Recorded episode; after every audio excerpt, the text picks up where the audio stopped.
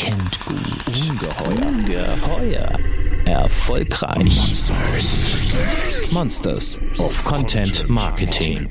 Ein Podcast mit Podcast von Fischer Appelt. Diese Frau hier soll die Milch retten. Wir sprechen jetzt nicht von Hafer oder Erbsen, sondern von der guten alten Kuhmilch. Die wird zwar nach wie vor massenhaft getrunken oder anderweitig konsumiert, aber mehr und mehr zum Produkt für Freaks zerredet. Die Initiative Milch und ihre Geschäftsführerin Kerstin Bried sollen das ändern. Und sie setzen aber auf Dialog und ein riesiges Content-Universum, zu dem wir, das sei hier der Offenheit halber gesagt, Fischer Appelt äh, sehr stark beiträgt. Herzlich willkommen bei den Monsters of Content Marketing. Kerstin Bried und einen herzlichen Applaus, bitte. Vielen Dank, Dirk. Kerstin, erklär doch mal allen, ähm, ich finde ich schön, dass meine Anmoderation dich überzeugt haben, alles gut. Ähm, erklär doch mal allen, äh, die die Initiative nicht kennen, und ich, wir können jetzt nicht arroganterweise davon ausgehen, dass alle davon gehört haben, ähm, was die Initiative ist, was euer Auftrag ist, wie eure Erstehungsgeschichte und der, der Zweck und Sinn und Zweck der Gründung dahinter ist. Ja, danke. Also, ähm, Initiative Milch wurde 2000 19 beschlossen, 2020 auf den Weg gebracht. Seit letztem Jahr sind wir aktiv in der Arbeit. Ähm, da haben sich Milchbäuerinnen, Bauern und Molkereien zusammengetan, weil sie gesagt haben, wir brauchen eine Stelle, sage ich mal, die mit der Öffentlichkeit, mit Verbrauchern spricht, weil das tut jede Molkerei für sich. Ähm, aber so für die Kategorie ähm, ist mit dem Ende der CMA damals keine Alternative an den Start gegangen. Also die Marketinggesellschaft, CMA, nochmal kurz Genau, erläutert. vielleicht den Älteren hier im Raum noch bekannt. Gerade wenn man aus Agenturen kam, hat man da früher viel gepitcht. Ähm, ja, ähm, die wurde ja damals aufgelöst und das hat im Grunde keiner wirklich übernommen, dieses Zepter für Agrarprodukte zu sprechen. Und ähm, so hat man sich gesagt, wir müssen hier zusammenrücken. Und ähm, so ist die Initiative Milch entstanden aus dem Bewusstsein, ich habe es angedeutet, oder mhm. der, äh, dem Eindruck in der Bevölkerung, dass Milch so ein bisschen doch ja. klein oder sage ich mal schlecht geredet wird in der Öffentlichkeit, oder? Ja, und ähm, es wird dann auch vielfach in den Zusammenhang gerückt mit pflanzlichen Drinks und so weiter. Den habe ich bisher, also zumindest als ich in den Einstellungsgesprächen war, habe ich den so nicht wahrgenommen. Also ich trete nicht an, um da was zu zerstören oder äh, zurückzudrängen oder ähnliches, aber einfach tatsächlich ein Informationsangebot und ein Dialogangebot zu moderner Milchwirtschaft zu machen. Ähm, ich finde es immer spannend, wenn, wenn wir jetzt mit Journalisten zum Beispiel in den Stall gehen oder Hofporträts auch auf der Webseite zeigen, dass die Leute immer so sind mit, oh, ihr immer mit euren Biohöfen und oder die Journalistin, die mit auf dem Hof ist und sagt, Mensch, ist ja ganz hell hier. Man ist so, ja, das äh, ist nicht mehr der dunkle Stall, wo man das Gefühl hat, man geht in so ein Loch rein. Also es hat sich ja sehr viel auf Höfen auch getan. Und ich glaube, das ist einfach wichtig, dass man das jetzt mal so ein bisschen zugänglich macht. Ihr bespielt quasi alle kommunikativen Disziplinen, kann man sagen, von PR über Werbung, von Events bis Influencer-Marketing, Medienarbeit. Mhm. Äh, auch dabei, klar, PR, von Storytelling in Video und, und Texten bis zu Dialogformaten alles drin mit einer Agentur als Unterstützung im ganz kleinen Team in Berlin. Ihr seid mhm. ja nur zu zweit. Mhm. Und dagegen halten dann auf der anderen Seite Oatly als Wall Street Konzern, sag ich mal. Ähm, seid ihr jetzt mittlerweile der David schon in dieser Konstellation oder wie nimmst du euch wahr? Also, ich hatte mal so ein, so ein äh, ich glaube, der Dalai Lama hat das mal gesagt. Wer denkt, er sei zu klein, soll mal drüber nachdenken, ob man schlafen kann, wenn eine Mücke im Raum ist. Und ähm, das ist so ein Bild, mit dem ich erstmal was anfangen kann, weil natürlich sind wir finanziell gegen den Druck, der von Pflanzendrinks kommt, die ja auch immer mit Marketingbudgets ausgestattet sind. Das ist schon immens. Aber auf der anderen Seite denke ich, wir können ja arbeiten, äh, unter anderem, weil die Leute auch Interesse haben, das zu hören. Also wo ich eben auch feststelle, dass Journalisten uns durchaus auch zuhören wollen ne? oder auch Interesse haben, dieses Angebot von transparenter Information mal in Anspruch zu nehmen, so oder sich das zumindest anzuhören. Also ich sehe uns da schon. Ich meine, wenn man überlegt, neun von zehn Menschen haben grundsätzlich Milch und Milchprodukte zu Hause. Mehr als 60 Prozent konsumieren sie jeden Tag. Also da ist ja so eine durchaus auch Fangemeinde von Milch, ne? wo wir auch in der Marktforschung gesehen haben, die Leute wollen von der Initiative Milch auch hören ähm, wie es denn ist auf dem Hof oder wo es denn herkommt, äh, wer die Verantwortung dafür übernimmt, dass es nachhaltig wird. Und ähm, ich glaube, dass wir da grundsätzlich erstmal ein, auch auf eine interessierte Öffentlichkeit stoßen. Auch wenn wir natürlich auch einiges an Gegenwind haben. Gegenwind auch teilweise medial. Es wird, wir beobachten das ja an den Clippings jeden Tag ähm, mhm. wahnsinnig viel über Milch geschrieben, mhm. äh, berichtet, äh, diskutiert. Wenn es mal zusammenfasst, und es wird ja auch sehr ähm, viel darüber geschrieben und Studien, dass, dass Journalisten zunehmend aus einem äh, Milieu kommen, wo man Landwirtschaft auch zunehmend kritisch gegenübersteht. Ja, wie ist die Medienverfassung in Sachen in Richtung Milch? Wie ist die Haltung der Medien, wenn man zusammenfassen kann? Wohlwollend oder doch eher überaus kritisch? Das ist wirklich total unterschiedlich und ähm, ich würde sagen im Großen und Ganzen ja auch wirklich erstmal noch professionell. Ne? Also jetzt auch im Sinne von nicht vereinnahmt. Aber klar, ich kriege zum Beispiel auch von Kollegen äh, Fotos geschickt, wenn sie äh, beim NDR zum Beispiel auf dem roten Sofa sitzen und was im Redaktionskühlschrank steht, ist alles außer Kuhmilch. Also. Habt ihr schon geliefert dann oder daraufhin? Nö. nee, man will die Leute auch nicht zwingen. Aber ähm, das natürlich ähm, sitzen da auch einfach ja, vielleicht auch mehr Verwender dieser, dieser pflanzlichen Produkte als äh, in einem klassischen Haushalt irgendwo am Rande von Hamburg oder von Berlin. Siehst ne? du denn, äh, dass diese private Verwendung und private Haltung so auch äh, in der Berichterstattung Durchschlag findet zunehmend oder? Also doch mindestens in den Fragestellungen. Ich will das jetzt in der Berichterstattung nicht immer so unterstellen, aber vielleicht äh, in den Fragestellungen. Und ich meine, klar, wir haben auch zum Start der Kampagne auch äh, teilweise ja äh, fast irrationale Berichte gesehen, wo man dachte, okay, offensichtlich ist da jemand, der sich gerade von irgendwas sehr angegriffen fühlt. Ähm, aber äh, im Großen und Ganzen äh, habe ich den Eindruck, so aus den Feedbacks jetzt mit, mit Redaktionen, dass, dass erstmal auch so dieser Blick auf, auf junge Landwirte, auf, ähm, auf die nächste Generation, die jetzt da in der Milchwirtschaft an den Start geht, ähm, erstmal interessiert auch angenommen wird und auch durchaus, ja, also interessiert und offen. Ist das eine Generation, die die Haltung gegenüber der Milch ein Stück weit ändern kann? Weil wir treffen ja jetzt zunehmend auf Landwirte, mit denen ihr ja auch, wie du sagst, in der Öffentlichkeitsarbeit zusammenarbeitet, den Tierwohl, Klima, Ökologie doch weit mehr am Herzen liegt als ihre als ihre Vorgängergeneration, als ihre Väter und, und Mütter. Also ich glaube, wer jetzt die über Verantwortung auf dem Hof übernimmt zum Beispiel, der tut es mit einem wachen Blick dafür, wo der Markt gerade hingeht. Und äh, wer nicht rausgeht aus Milch und drinnen bleibt, beschäftigt sich ja damit, äh, wohin jetzt auch äh, Verbrauchermärkte sich entwickeln, wohin auch der Handel nicht am, am Ende des Tages ähm, ja auch das Geschehen mit treibt. Und auch die Molkereien sind da ja mit drin. Insofern ähm, ist es sind das auf jeden Fall Gespräche äh, mit den, mit den jungen Leuten, die davon sprechen, wie sie sich ihren Job halt die nächsten 30, 40 Jahre vorstellen und was sie glauben, was da auch wichtig wird. Also naturgemäß ist das jetzt dann auch so ein Generationenswitch. Setzt ihr diese Generation ja auch als äh, Protagonisten, als Botschafter ein sozusagen? Mhm. Gibt es ja schon eine Art Begeisterung, da auch mitzumachen? Bei ja. den jungen Landwirten? Doch, doch, doch, ja. Also ähm, ich meine, wir haben da jetzt ja, sag ich mal, ganz zart mit angefangen, sag ich mal, mit den persönlichen Netzwerken, die jeder so mitbrachte, oder auch, dass man bei den Agrarscouts mal rumfragt. Und ähm, es ist ähm, doch recht schnell eine Gruppe von rund 20 Leuten am Ende jetzt mit an den Start erstmal gegangen. Das ist ja auch kein Closed Job, also können weitere noch dazukommen. Was macht ihr mit denen so? Abgesehen von Medienhofbesuchen? Die haben uns eingangs direkt schon gesagt, wozu sie auch überhaupt bereit sind. Also zum Beispiel auch mal Gäste auf dem Hof oder ähm, also wir haben mit denen auch so Steckbriefe sozusagen, wie melken sie? Ist das mit Melkroboter oder ist das mit anderen äh, Systemen sozusagen und also dass man erstmal so einen Steckbrief hat und ob sie sich im persönlichen Gespräch wichtig oder stärker fühlen, also ein Panel machen möchten oder ob sie auch bereit sind, Medieninterviews zu machen, ob sie auch Social schon Trainings Media, hatten. Auch.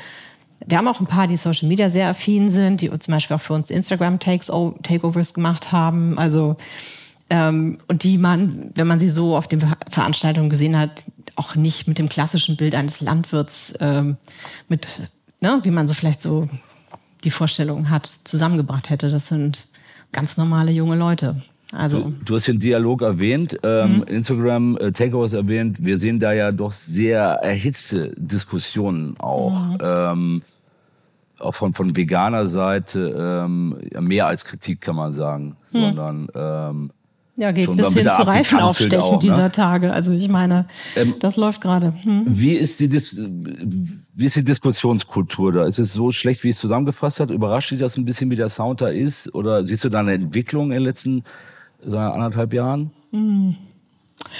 Also äh, überraschend nein. Und ich meine, das setzte ja im Grunde ein mit dem Start unserer Kampagne, dass äh, wir da voll in der Aufmerksamkeit standen und offensichtlich auch auf einer Liste waren und ähm, das hat zumindest ja auch die Auftraggeber auf meiner Seite überhaupt nicht überrascht. Also es war eher so, ja, genau, aber das heißt ja dann auch, wir sind gesehen worden, dann ist ja gut. Ähm, am beeindruckendsten fand ich, als wir mit den ersten Plakaten draußen waren, letztes Jahr im September, Oktober, ähm, das auch wirklich. Das weiße Wunder war da, glaube ich, der Slogan, ne? Den ja, das war sowas wie mit Milch äh, schmeckt auch der Montag. Also es waren einfach so positive Statements mhm. zu Milch, um so unsere ersten Gehversuche. Mhm. Und ähm, wenn Veganer das Handy oder mein Handy anrufen und mich erstmal fragen, wer seid ihr eigentlich und aus welcher Zeitfalte kommt ihr gekrochen? Ähm, es ist doch jetzt alles geklärt, wir sind doch pflanzenbasiert. So, ne? Also das waren so meine ersten ähm, auch persönlichen Kontakte, mhm. wobei ich sagen muss, es war ein echt nettes Gespräch. So, also im Sinne von, es hat keiner geschrien, ich habe keine Tiernamen gekriegt oder sowas. Äh, es war ein normales Gespräch, aber ähm, wo ich einfach nur auch mitnahm, da ist viel Aufmerksamkeit für das Thema auch für unsere Arbeit. Und ähm, muss aber sagen, wenn ich jetzt zum Beispiel im Streitgespräch äh, bei der FAZ war Anfang des Jahres mit äh, dem Geschäftsführer der Veganen, also von Provec, mhm. das war ein total spannendes Gespräch und wir hätten auch noch Stunden weitersprechen können. Also ich glaube, das ist ähm, wie oft, also dass man äh, natürlich sind wir nicht auf der gleichen Linie unterwegs. Ich glaube, wir haben da sehr unterschiedliche ähm, Grundvoraussetzungen, von denen wir da ausgehen. Aber äh, ich finde es halt wichtig, dass man auch weiter miteinander spricht und das auch ja, beide Seiten das wollen. Das fand ich da sehr positiv. Was auf Instagram teilweise passiert, well, Versucht ihr auf alles einzugehen eigentlich oder lässt man vieles dann doch laufen, weil es zu, zu hart ist? Ne? Und man weiß, man also, kann da eigentlich nicht gewinnen, wenn man diskutiert. Bei den Sachen, die wirklich zu hart sind, gucken wir ja, dass wir das auch abmoderieren. Also äh, bis hin zu auch auf die Etikette hinweisen und sagen, das ist hier nicht der Platz. Also und wie hart das teilweise wird, das ist unglaublich. Ne? Also äh, von, von den Begrifflichkeiten und so weiter. Aber ähm, es gab ja auch da mal Ende letzten Jahres diese äh, kleine Befragung, was, was Konsumenten so wahrnehmen auf, auf Social Media ähm, von der Qualität der Kommentare, wo so verschiedene Interessengruppen nebeneinander gestellt wurden und wo man so feststellte, na klar sind äh, Tierschutzaktivisten oder auch Veganer fallen oft in ihren Kommentaraktivitäten auf, auch durchaus negativ. Man muss aber auch sagen, sie haben da durchaus kein Monopol, weil auch die äh, Liebhaber der tierischen Produkte äh, dem teilweise auch nichts nachstehen. Und ähm, ich glaube, die Liebhaber von Meeresfrüchten schnitten sehr positiv ab in dem Zusammenhang. Also ja, aber man muss einfach die sehen, da ist, da ist eben auch eine heiße Debatte unterwegs, wo man sagen kann, das hilft jetzt nichts, das weiter zu eskalieren. Wir müssen eigentlich wirklich in eine Deeskalation kommen. Wir müssen in eine Versachlichung kommen. Weil dieses Gegeneinander hetzen äh, ist ja so ermüdend. Also zum einen für die, die äh, ja, die da auch Absender sind, weil ich denke, dass es auch für ja, also ich, ich halte es einfach für die, für die Absender selber auch für, für anstrengend, aber es ist auch für Verbraucher und die Öffentlichkeit, die das mit aushalten muss, anstrengend. Und ich hatte den Eindruck, als wir jetzt letztes Jahr das erste Mal zur Redaktion gegangen sind, dass die auch ähm, das sehr positiv fanden, dass wir da nicht reinkamen mit Milch ist unverzichtbar, weil erstens, zweitens, drittens, viertens und übrigens, das ist schlecht, weil erstens, zweitens, drittens, viertens ersten, die wirklich eher so dachten, super, man kann ja mit euch reden. Das ähm, war hast, hilfreich. Du hast ja mal Ökotrophologie studiert. Mhm. Ähm, hast du damals vorstellen können, dass wir jemals so einen Glaubenskrieg dogmatisch um, um Lebensmittel führen, wenn man sich zum Beispiel ähm, Rügenwalder Mühle hat eine Kampagne am besten schmeckt, wenn es allen schmeckt und sieht sie als Versöhner am Frühstückstisch. Dass es überhaupt einen Versöhner geben muss, der zwei Fronten am Frühstückstisch zusammenführt. Und nicht, weil Mami und Daddy sich gestritten haben, sondern weil da die Leute sitzen, die die veganen Produkte von Rügenwalder essen und die Fleischesser. Mhm. Ähm, sowas mal ausmalen können. Wir sind da doch schon sehr in einer sehr harten dogmatischen Situation im Grunde genommen, oder? Ja, total. Das sind wir. Und äh, ja, ich weiß nicht, es ist so zwei Seelen in einer Brust. Wenn du das studiert hast, denkst du, hm, eigentlich ist ja alles klar. So eine Deutsche Gesellschaft für Ernährung hat es ja schon vor 100 Jahren gefühlt einmal durchdekliniert, auch was pflanzenbetonte Ernährung ausmacht. Also man müsste es quasi nur umsetzen. Aber das fällt offensichtlich sehr schwer und ähm, aus verschiedenen Gründen. Und so ist es immer wieder ein Ringen. Ne? Also ist schon, ich finde es bemerkenswert.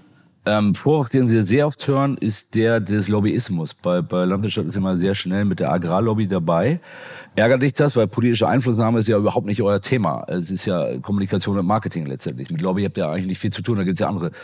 Äh, ja, also was, was mich daran Organe. ärgert, jetzt PR-fachlich ist es natürlich nicht Lobbyismus im Sinne von politischer äh, Einflussnahme, weil das ist nicht unser Ziel. Ähm, aber was ich dahinter verstehe, wenn Leute uns das vorwerfen, dann ist es halt, dass wir ja, dann natürlich mit einer, oder dass wir da mit einer gewissen Interessenhaltung reingehen, was ich jetzt persönlich aber auch nicht so überraschend finde, wenn wir Initiative Milch heißen. Also insofern denke ich so, ja, ich glaube, es gibt andere Interessenvertreter, die sehr viel subtiler unterwegs sind. Bei uns steht es brettelbreit dran, aus welcher Richtung wir hier gucken. Und ähm, ah, also da, da finde ich es eben tatsächlich interessanter, wie äh, welche Lobby sich da bisweilen auch die Pflanzendrinks aufbauen, wo man, wo ich so denke, verrückt, das würde kein kein Wissenschaftler machen für Quetschis statt Obst oder so. Also ne? Ja. Äh, im Sinne von Convenience-Produkten oder so pushen. Aber ähm, ja. Kommen wir kurz zu euren oder länger zu euren Content-Formaten. Mhm. Wie schon erwähnt, unterschiedliche Sachen, sehr viel Content-Produktion. Mhm. Bemerkenswert finde ich den Podcast Let's Talk Milch. Ja, mhm. liegt auch dir äh, besonders am Herzen. Ähm, der Influencer Tarek Tesfu, ähm, den man auf den ersten Blick jetzt nicht unbedingt mit Landwirtschaft oder Milchindustrie in Verbindung bringen würde, spricht er mit Leuten, die auf unterschiedliche ähm, Art und Weise Milch und Kühen verbunden sind. Vom Kochbuchautor Jimmy Blue Ochsenknecht über Wissenschaftler bis zu Junglandwirten. Wie kommt das an? Was das Ziel dabei? Ist das ein bisschen, ist das zum Beispiel ähm, Content, der sich gezielt an die Gen Z, sogenannte Gen Z richtet, an junge Leute oder und äh, wie, wie kommt das Ganze an? Ja, die Agentur sagt das. Ähm, also äh, die Idee ist ja Agentur hier... nochmal recht. ja, genau. Ähm, also die Idee war eben auch hier das Thema Dialog und auch das äh, unterschiedliche Perspektiven zusammenbringen, wirklich eben auch in so einem Format zu manifestieren. Wir haben da jetzt ja auch erste Erfahrungen gesammelt. Wir sind damit zum Tag der Milch, das ist der 1. Juni, ähm, damals im Launch prominent rausgegangen mit fünf verschiedenen Folgen, wo man auch ganz klar sehen konnte, die Folgen, ähm, wo wir eine Influencerin und eine junge Landwirtin äh, zum Beispiel im Gespräch haben über ihre, ihre unterschiedlichen Lebensentwürfe und Alltage sozusagen, ist so die damals meist geklickte, gehörte ähm, Variante gewesen.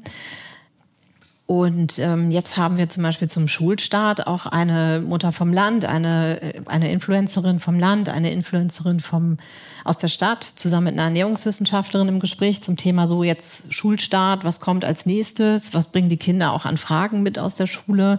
Super spannendes Gespräch, das äh, hätte man auch stundenlang weiterführen können.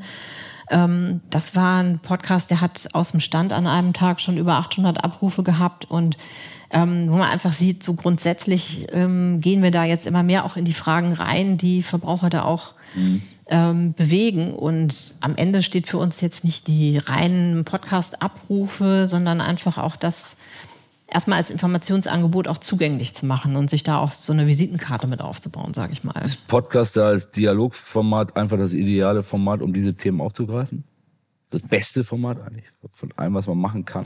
Also ich finde, Podcast ist, ähm, ich finde, so wie es wir, wie wir es jetzt auch in Teilen, wo es passt, äh, zusammenbringen mit einem Live-Panel oder äh, ne, dass man die Gespräche mitnimmt, dass man sie nachhalten kann. Ähm, das finde ich gut und das, das war für mich auch so mit äh, an der Startlinie haben wir ja mit, mit Verbrauchern auch mal dazu gearbeitet, was erwarten sie von oder was können sie sich überhaupt vorstellen, was eine Initiative Milch macht und ähm, das, was uns da quasi ins Pflichtenheft geschrieben wurde, ist eben, dass wir äh, die Themen, die diskutiert werden, für sie diskutieren. Also das heißt, wir nicht nur von den äh, zehn Möglichkeiten, Milch zu genießen, erzählen, sondern eben auch wirklich gucken, wie bringen wir ähm, hier auch eine ja, vielleicht eine vegane Perspektive, das ist sicherlich nicht immer ganz so einfach, aber wie kann man hier so grundsätzlich mal so verschiedene Haltungen auch zusammenbringen und Fragen aufnehmen? Und so jetzt der letzte Podcast, den wir gemacht haben, kommt aus der Ecke, dass wir äh, mit Jakob Vicari jemanden haben, der das mal so ganz journalistisch aufgearbeitet hat, das Thema äh, Technologie im Stall und wie geht's den Tieren ähm, und das mit einem Landwirt auch diskutiert hat und ähm, das ist gut. Also, ähm, na, weil da kommen einfach so ganz die ganz normalen Fragen. Oder äh, wir hatten Vreni Frost in dem Podcast dann mit mhm. drin, die so quasi aus der Verbraucherperspektive da auch ihre Fragen gestellt hat, ihre Anliegen geäußert hat. Und das ähm, dafür soll da einfach auch der Raum sein. Ne? Als Verbraucher bin ich natürlich oft auch sehr verwirrt. Ja, es, es, in, in, Medien äh, erscheint teilweise innerhalb von wenigen Tagen ähm, jetzt auf den Nährwert bezogen, ja, bei der Frage, wie wie nahrhaft und gesund ist die Milch für mich, äh, eine Verteidigung und eine Lobpreisung und eine totale Vernichtung äh, auf den auf derselben Plattform binnen weniger Tage, ja, wahrscheinlich auch, weil Milch dann doch auch Klicks anzieht, ja. Ähm, es scheint, es gibt da auch beim Nährwert ähm, trotz äh, Empfehlung der äh, Deutschen Gesellschaft für Ernährung ähm, nicht so richtig eine Wahrheit, oder? Kann man das so sagen? Naja, wenn du Oder mich das kann verschiedene Wahrheiten nicht so hinlegen. Also wenn du mich das als Ökotrophologin fragst, würde ich sagen, gibt es da eindeutig eine Wahrheit und also zumindest was wissenschaftlich validierte Aussagen angeht. Aber natürlich hast du da wahrscheinlich wie in anderen Wirtschaftsbereichen auch. Es gibt so eine Kakophonie auch von Sendern ja. und äh, Menschen, die Dinge unternehmen und die Wege in Medien finden, auch teilweise nebeneinander. Oder du merkst ja auch, dass unterschiedliche Ressorts unterschiedlich schreiben. Ja. Ähm, und ein Wissenschaftsressort wird sicherlich anders schreiben als Feuilleton. Und ähm, da haben auch unterschiedliche Anteile von, von Fakten oder Wissenschaftlichkeit da drin äh, dann Raum. Und ähm, ja, also beobachte ich auch und liegt sicherlich oder wird sicherlich auch nicht dadurch einfacher, dass klassische Fachredaktionen ähm, sich zunehmend ja auflösen und Leute einfach sehr viele Themen nebeneinander bedienen müssen und dann auch damit unterschiedlichen. Also leidet ja. ihr auch ein bisschen unter medialer Desinformation bei dem Thema? Also ich glaube Milch genauso wie viele andere Bereiche auch. Also und ähm, dadurch, dass auch heute ja, bilden sich immer wieder neue Forschungseinheiten, neue äh, Forschung insgesamt hat äh, schon seit vielen Jahren äh, viel intensiv oder das ganze Ansinnen oder das seine PR-Maschinerie ja auch viel intensiviert und das führt ja dazu, dass du ständig von irgendwo irgendwelche mhm. Studiendaten mhm. ähm, bekommst, ähm, die aber am Ende auch nirgendwo wieder moderiert werden, dass man mal einwerten kann, wie es gegeneinander steht mhm. oder wer soll da auch den Überblick behalten, äh, wer die Studie gemacht hat mit 13 Leuten über acht Wochen oder mit Mäusen oder ähm, also man kann ja äh, nicht in jedes Design so tief reingucken, dass man äh, also würde ich jetzt mal an der Stelle mhm. sagen, ne? Mhm. das ist einfach eine Herausforderung für eine Redaktion. Anteilseigner bei euch, du hast schon erwähnt, oder Finanzier ist, ist Milchindustrie, der Milchindustrieverband und der Bauernverband, die großen. Dazu haben natürlich auch die vielen Molkereien im Land, äh, Kommunikation und Marketing für die Milch. Wie stimmt man sich da ab? Es gibt ja doch viele verschiedene Quellen, äh, die für die Milch sprechen können. Wer übernimmt wann? Ja, Pressearbeit hast du schon erwähnt, da bist du zuständig, aber natürlich auch der Milchindustrieverband. Wie, wie äh, intensiv ist da die, die Abstimmung? Wie kompliziert oder Bist du jeden Tag im Austausch oder habt ihr Joe Fixes regelmäßig? Wie läuft das? Mm, ja, also es gab da gerade am Anfang natürlich so ein paar Abstimmungspunkte, ähm, gerade auch weil so bei den Mitgliedern, die das finanzieren, auch unterschiedliche äh, Ideen davon da sind, was unsere Arbeit ist, so, aber wo man das immer wieder auch auseinanderklamüsert. Und ähm, der Milchindustrieverband gibt seine klassische Kommunikation darüber ja nicht auf, äh, genauso wie auch der Bauernverband weiter kommuniziert. Aber der Bauernverband macht das Thema Preispolitik genauso wie der MIV. Und ähm, wir äh, konzentrieren uns dazwischen auf Konsumentenkommunikation, also auf die Verbraucherschaft, auf Öffentlichkeit und ähm, streifen dadurch auch sicherlich viele der aktuellen Themen ähm, und können die auch bisweilen gut erklären oder vertiefen, äh, so wie wir jetzt zum Beispiel sämtliche Tierwohl-Labels bei uns einmal auf die Seite gezogen haben. Ähm, und für den laufenden Austausch, ja, das ist so im laufenden Geschäft, sage ich mhm. mal, ne? also wie es sich auch entwickelt. Ähm, du hast länger, lange bei Agenturen gearbeitet, bevor mhm. du ähm, zum Start der Initiative mhm. Geschäftsführer wurdest. Wie gewöhnungsbedürftig ist dieses Agrarumfeld? Ach, eine eigene Welt, ja. würde ich mal. Das ist natürlich eine eigene Welt. Also ich meine, ich habe da gerade noch beim Mittagessen drüber gesprochen. Ich habe in meiner beruflichen Laufbahn, glaube ich, die wenigsten Leute gesiezt. Und da tut zu keinen jetzt. Das muss man sich erarbeiten. das, oder es wird einem geschenkt. Der Ältere muss es anbieten. Ah, auch bisweilen so. Aber ähm, ja, also da, ich meine, da ist auch viel Bewegung. Jetzt geht nächstes Jahr hier ein großes äh, Gemeinschaftshaus sozusagen an den Start, wo sehr viele Initiativen zusammen unter ein Dach ziehen und wo man schon aufgeregt ist, weil es keine einzelnen Separés mehr gibt für Geschäftsführer und so. Also ähm, da geht viel auf den Weg. Also Geschäftsführer und, im Großraum jetzt an einer langen Bench mit den anderen. Ja, da hast du die Idee. Und das ist, ja, das ist doch gut. Und ähm, das hilft ja auch für die Zusammenarbeit. Und äh, ansonsten muss ich sagen, also ich als ich den Job antrat, ähm, kannte ich ja das ganze Geschehen mehr so aus Medienperspektive, was man so liest und dachte so, puh, da gehst du auch zwischen die Stühle. Aber ich muss sagen, das ist am Ende des Tages gar nicht, ähm, äh, ich hatte den Anfang, den Eindruck, dass wirklich von Tag eins an da auch Rückenwind ist aus den hinteren Reihen. Also weil alle jetzt auch wollen und ähm, ihr Bestmögliches tun, dass es gelingt. Das ist total anders.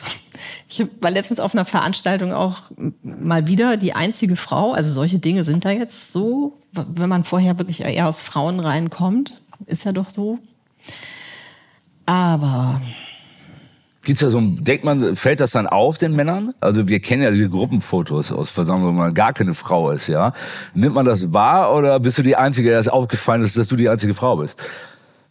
Also. Oder war der eh nur zu dritt? Ich sag, nein, nein, nein. Also das sind dann vielleicht so Konstellationen, dann sitzen da so 50. Ich bin ja öfter jetzt auch und äh, spreche dann vor Landwirten, die auch in den Vorständen sind, der Genossenschaften und so weiter. Das heißt, dann sitze ich da halt mit 50 Männern. So. Äh, und äh, die saßen auch alle schon tief im Gespräch zur aktuellen Maisernte, pipapo. Und ähm, ich dachte ja so, okay, dann gehe ich jetzt hier mal an den Frauentisch am Rand. Ähm, war auch wirklich nirgendwo anders mehr Platz. Ähm, aber das, also jetzt überhaupt nicht ausgrenzend oder so. Aber es muss man sich halt erstmal auch reinsetzen und zuhören und gucken. Ähm, aber der einzige Mitarbeiterin ist auch eine Frau. Das wäre schon mal ein guter Anfang. Könnte schon zu und zweit die, auf so Und die kommt super an. Die ist 27, die kommt vom Hof. Ähm, und ähm, wenn sie das gesagt hat, hat sie immer schon die Herzen der, der Landwirte sowieso ähm, und auch vieler Molkeristen, muss man sagen. Ähm, ja, aber das ist, ähm, das kommt auch ganz gut an, uns beide so im Duo da zu sehen. Ähm, hm. Was würdest du sagen, äh, habt ihr beide bislang erreicht mit der Initiative Milch? Also ich äh, bin stolz auf das, was wir in diesem Jahr für unser Narrativ, sag ich mal, äh, schon erreicht haben. Also wir sind ja doch letztes Jahr wirklich mit, mit dem Gaspedal bis zum Bodenblech durchgestartet, haben äh, unsere Infrastrukturen ausgebaut, aber uns vor allem eben auch ein Netzwerk gebaut. Und ich fand, das war schon ein Job, erstaunlich leicht rückblickend, ähm, aber einfach schon auch ein Job. Wir haben viel gearbeitet, um einfach Fürsprecher zu finden, Leute, mit denen man auch mal inhaltlich weiter zusammenarbeiten kann. Und das, ähm, wir haben ja einen einschlägigen Expertentalk gemacht am Anfang des Jahres, um überhaupt mal so zu gucken, was ist denn die Rolle der Milch in der Esskultur der Zukunft, ernährungsphysiologisch, aber auch von der landwirtschaftlichen Seite. Und ähm, ist da noch Platz oder welcher? Und ähm, da sind doch wirklich wirklich maßgebliche Argumente auch zusammengekommen, mit denen wir einfach weiterarbeiten können und wo ich feststelle, so das funktioniert, das funktioniert auch Richtung Medien, das kann man auch Verbrauchern so ganz gut erklären. Ähm, und das ist im Grunde auch das, was die Transformation der Branche quasi hinter den Kulissen auch ausmacht, ne? wie man sich hier auch mit den Ernährungsempfehlungen und der anders, anderen Seite, der agrarwissenschaftlichen Seite oder der landwirtschaftlichen Seite zusammenfindet, um das, was wir in Zukunft essen wollen, ja, zu kreieren, also äh, machbar zu machen, hm. sage ich mal so. Hm? Ähm, nun ist das Haupt über allem stehende KPI der Initiative natürlich die Stabilisierung bzw. Steigerung des zuletzt doch leicht bröckelnden Milchkonsums sein. Trinkmilch hm. deutlich rückläufig, dafür Käse und Joghurt ähm, stabil bis, bis steigender Konsum, um das mal kurz einzuordnen da das Wachstum in, in Summe auch bei der Trinkmilch ähm, zu erreichen, ist ja doch ein ambitioniertes Anliegen, oder?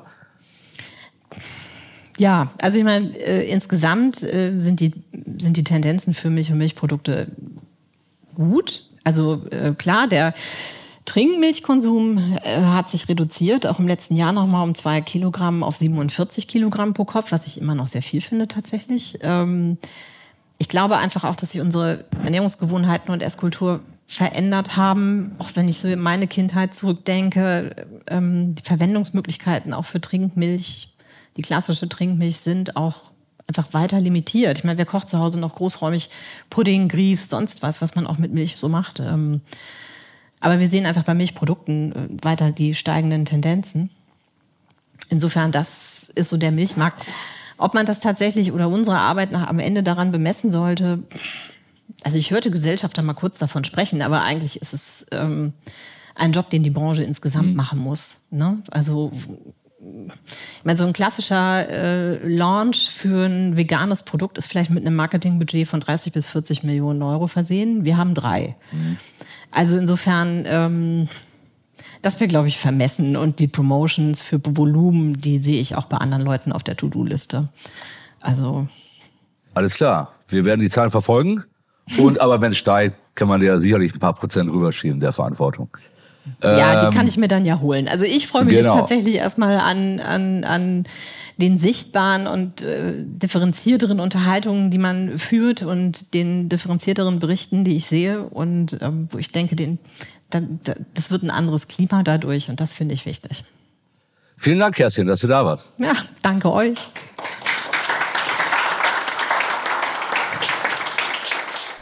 Bis zum nächsten Podcast mit Podcast für weitere Monsters of Content Marketing.